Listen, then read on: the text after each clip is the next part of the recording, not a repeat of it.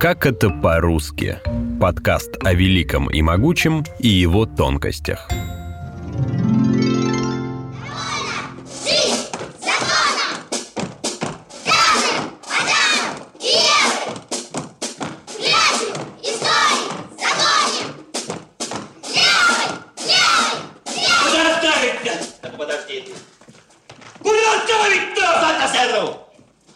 Не надо это самодеятельности. Маяковский. Знаю. Маяковский в каком классе проходит? И потом по тематике это. А да, е. Ну и что? Не надо.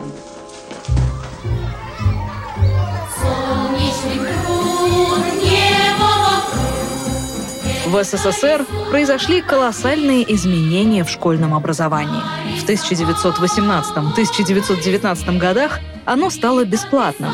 Девочки и мальчики теперь учились вместе. Все национальности могли учить родной язык. Существование частных школ попало под запрет, как и преподавание любого вероучения. Советская образовательная система в разные годы менялась, но уже в 1922 году в СССР началось пионерское движение. Это коммунистические организации для детей. Одним из основоположников пионеров стал Иннокентий Жуков. В прошлом секретарь общества «Русский скаут», из которого было многое позаимствовано для детских коммунистических организаций. В пионерские отряды принимали детей от 10 до 14 лет. Условно, это были отличники и активисты. Но на деле в пионерские отряды брали всех детей. Отказ принимать кого-то был исключительным случаем. В СССР почти все дети – пионеры. Их учат любить родину, уважать старших, приучают к труду, честности и дисциплине. У пионеров была своя атрибутика. Известное приветствие «Будь готов» и ответное «Всегда готов» также предложил Жуков. Здесь «Будь готов» — это более сокращенный вариант девиза пионеров. К борьбе за дело Коммунистической партии Советского Союза будь готов!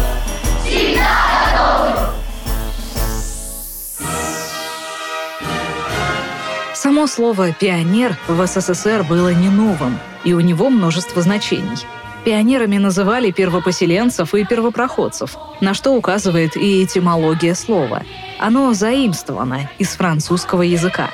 А французское «пионер» восходит к латинскому «pedis», что переводится как «нога». Кроме того, до сих пор пионером шутливо называют неопытного человека, который только начал заниматься новым для себя делом.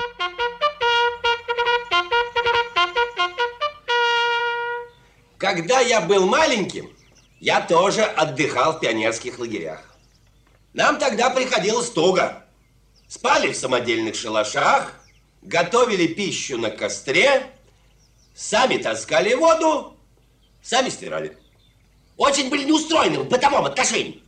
А теперь оглянитесь вокруг. Какие вам корпуса понастроили, какие газоны разбили, водопровод, телевизор, газовая кухня, парники, цветники, мероприятия. Дети, вы хозяева лагеря. Вы. От вас что требуется, друзья мои? Кроме пионеров, в СССР существовали и другие детские коммунистические организации. Детей от 7 до 9 лет принимали в октябрята. Это были группы при пионерских организациях, и руководили ими обычно вожатые из школьных пионеров и комсомольцев. Первые группы стали возникать в 1923-1924 годах. Отсюда пошло и название. Первые октябрята родились в год Октябрьской революции. Их готовили к вступлению в пионеры, что считалось для октябренка главной задачей. Правила ЦК ВЛКСМ для октябрят. Октябрята – будущие пионеры. Октябрята – прилежные ребята. Любят школу, уважают старших. Только тех, кто любит труд, октябрятами зовут. Октябрята – правдивые и смелые, ловкие и умелые. Октябрята – дружные ребята читают и рисуют, играют и поют, весело живут.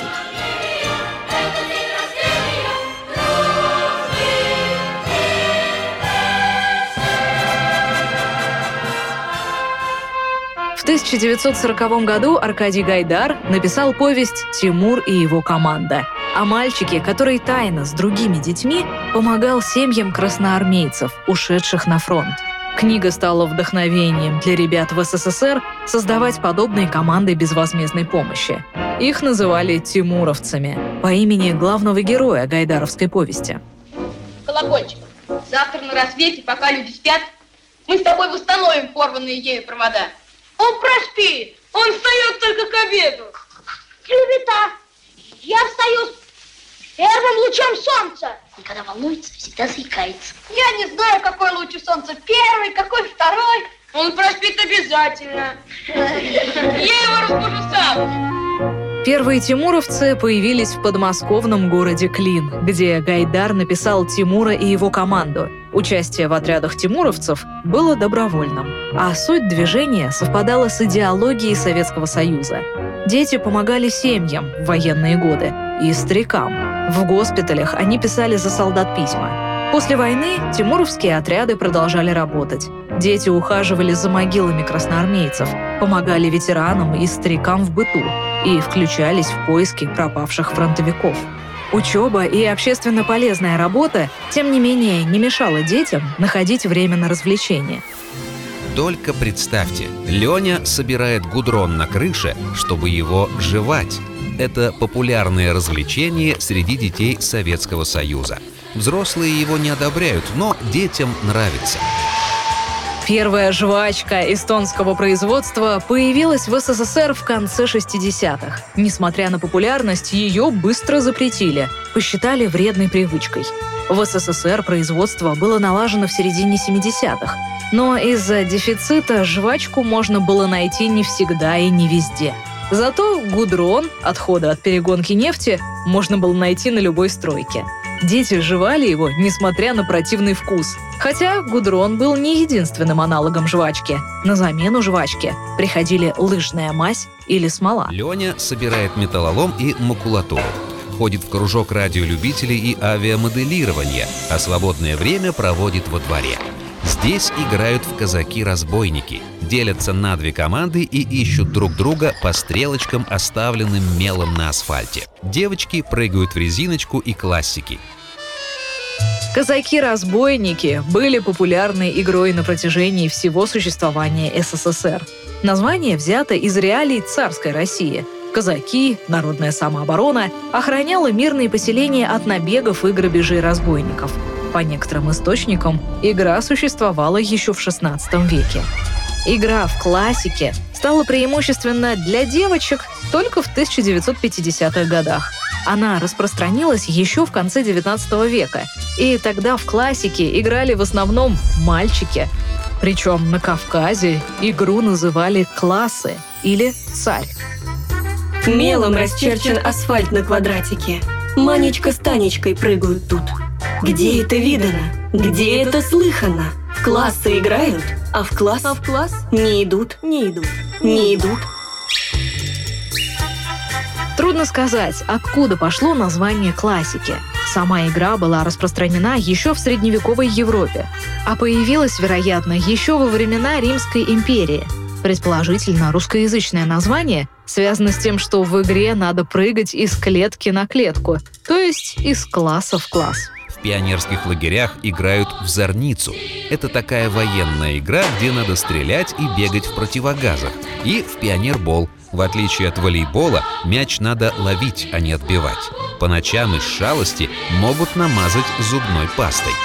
Пионерской зорнице принимали участие школьники, учащиеся с 4 по 7 классы.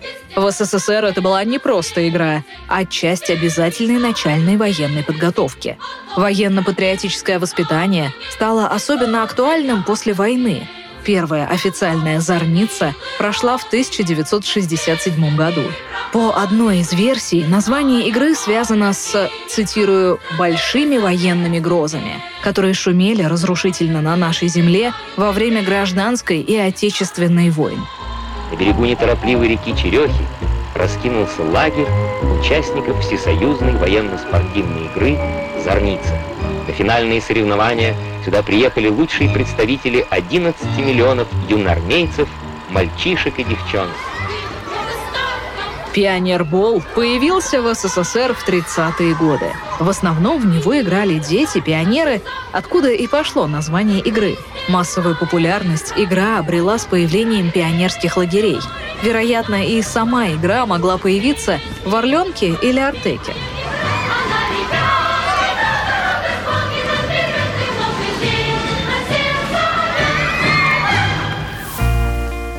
В СССР важной частью идеологии была дружба народов. Этот принцип заключался во взаимопомощи и дружественных отношениях между нациями и народами, которые шли по социалистическому пути развития. Любовь и дружба народов основывалась на финансировании республик из дотационного фонда. Основные поступления в него были от Советской России, а распределялись они по всем остальным республикам, где на эти деньги строили инфраструктуру, больницы, заводы и железные дороги. А чтобы все это построить, туда ехали инженеры, строители, врачи и учителя. В итоге весь СССР жил примерно одинаково, но с поправкой на национальные особенности. В школах изучались национальные языки, поощрялось национальное искусство. Идеологии дружбы народов уделялось много внимания. В 1960 году появился Университет дружбы народов, нынешний РУДН. Он был создан в рамках помощи странам Латинской Америки, Африки и Азии, воевавшим за свободу от колонизации. Позже, в 1972 году, учредили Орден дружбы народов. Для награждения за большие заслуги в укреплении дружбы и братского сотрудничества социалистических наций и народностей – за значительный вклад в экономическое, социально-политическое и культурное развитие Союза СССР и союзных республик. Советская идеология порицала межэтническую и расовую дискриминацию, а развитие промышленности, науки и инфраструктуры во всех районах страны способствовало увеличению межэтнических браков. В СССР это было обыденностью. Межэтническим был каждый шестой брак – Кроме того, советские теоретики считали, что смешанные союзы способствовали отходу от традиционного образа жизни и принятию нового советского уклада. Ларису Ивановну хочу. Здравствуйте, Лариса Ивановна! Слушай, как я добр, что я По- один. Это Валико!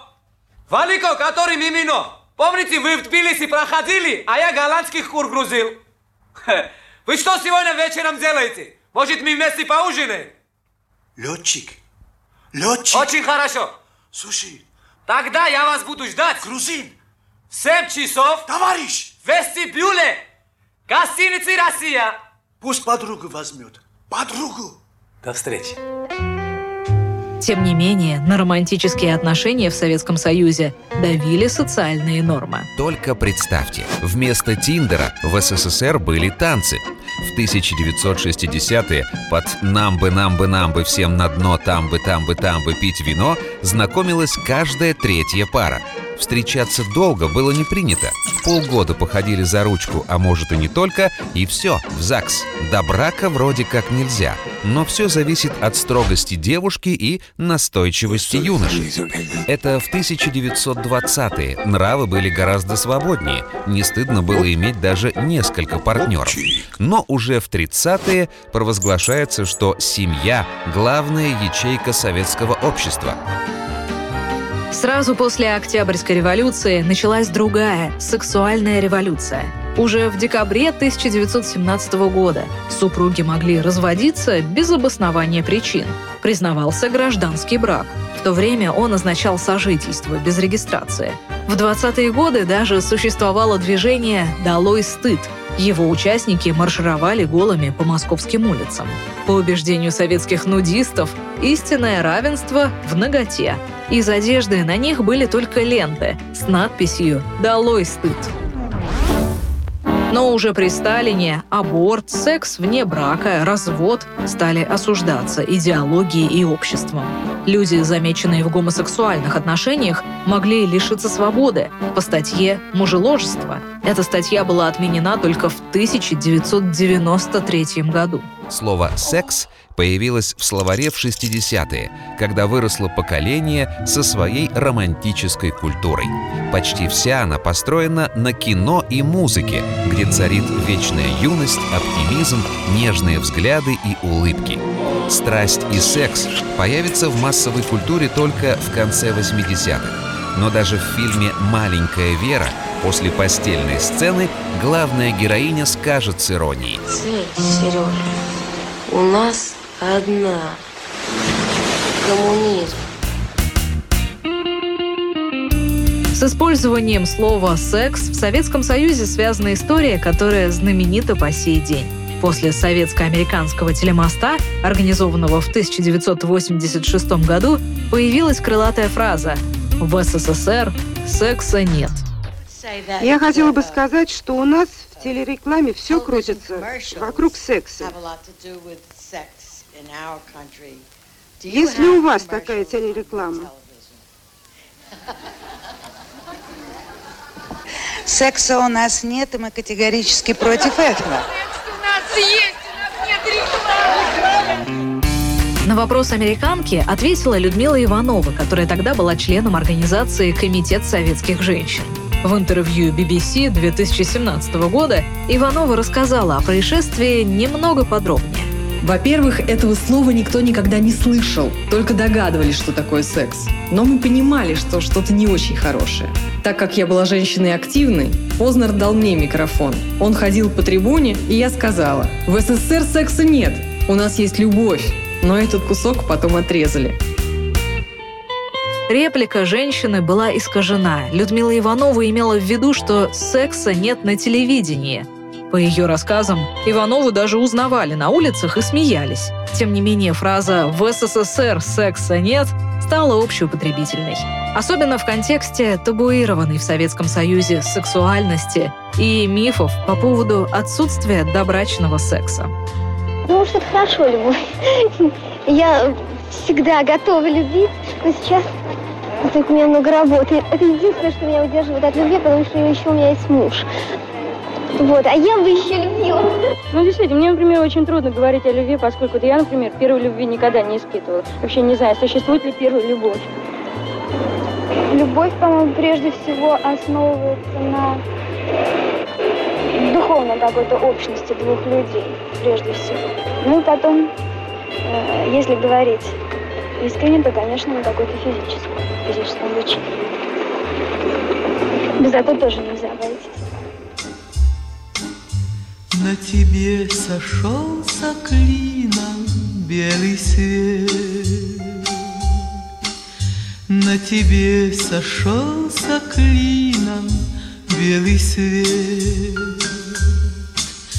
На тебе сошелся клином белый свет, но пропал запах.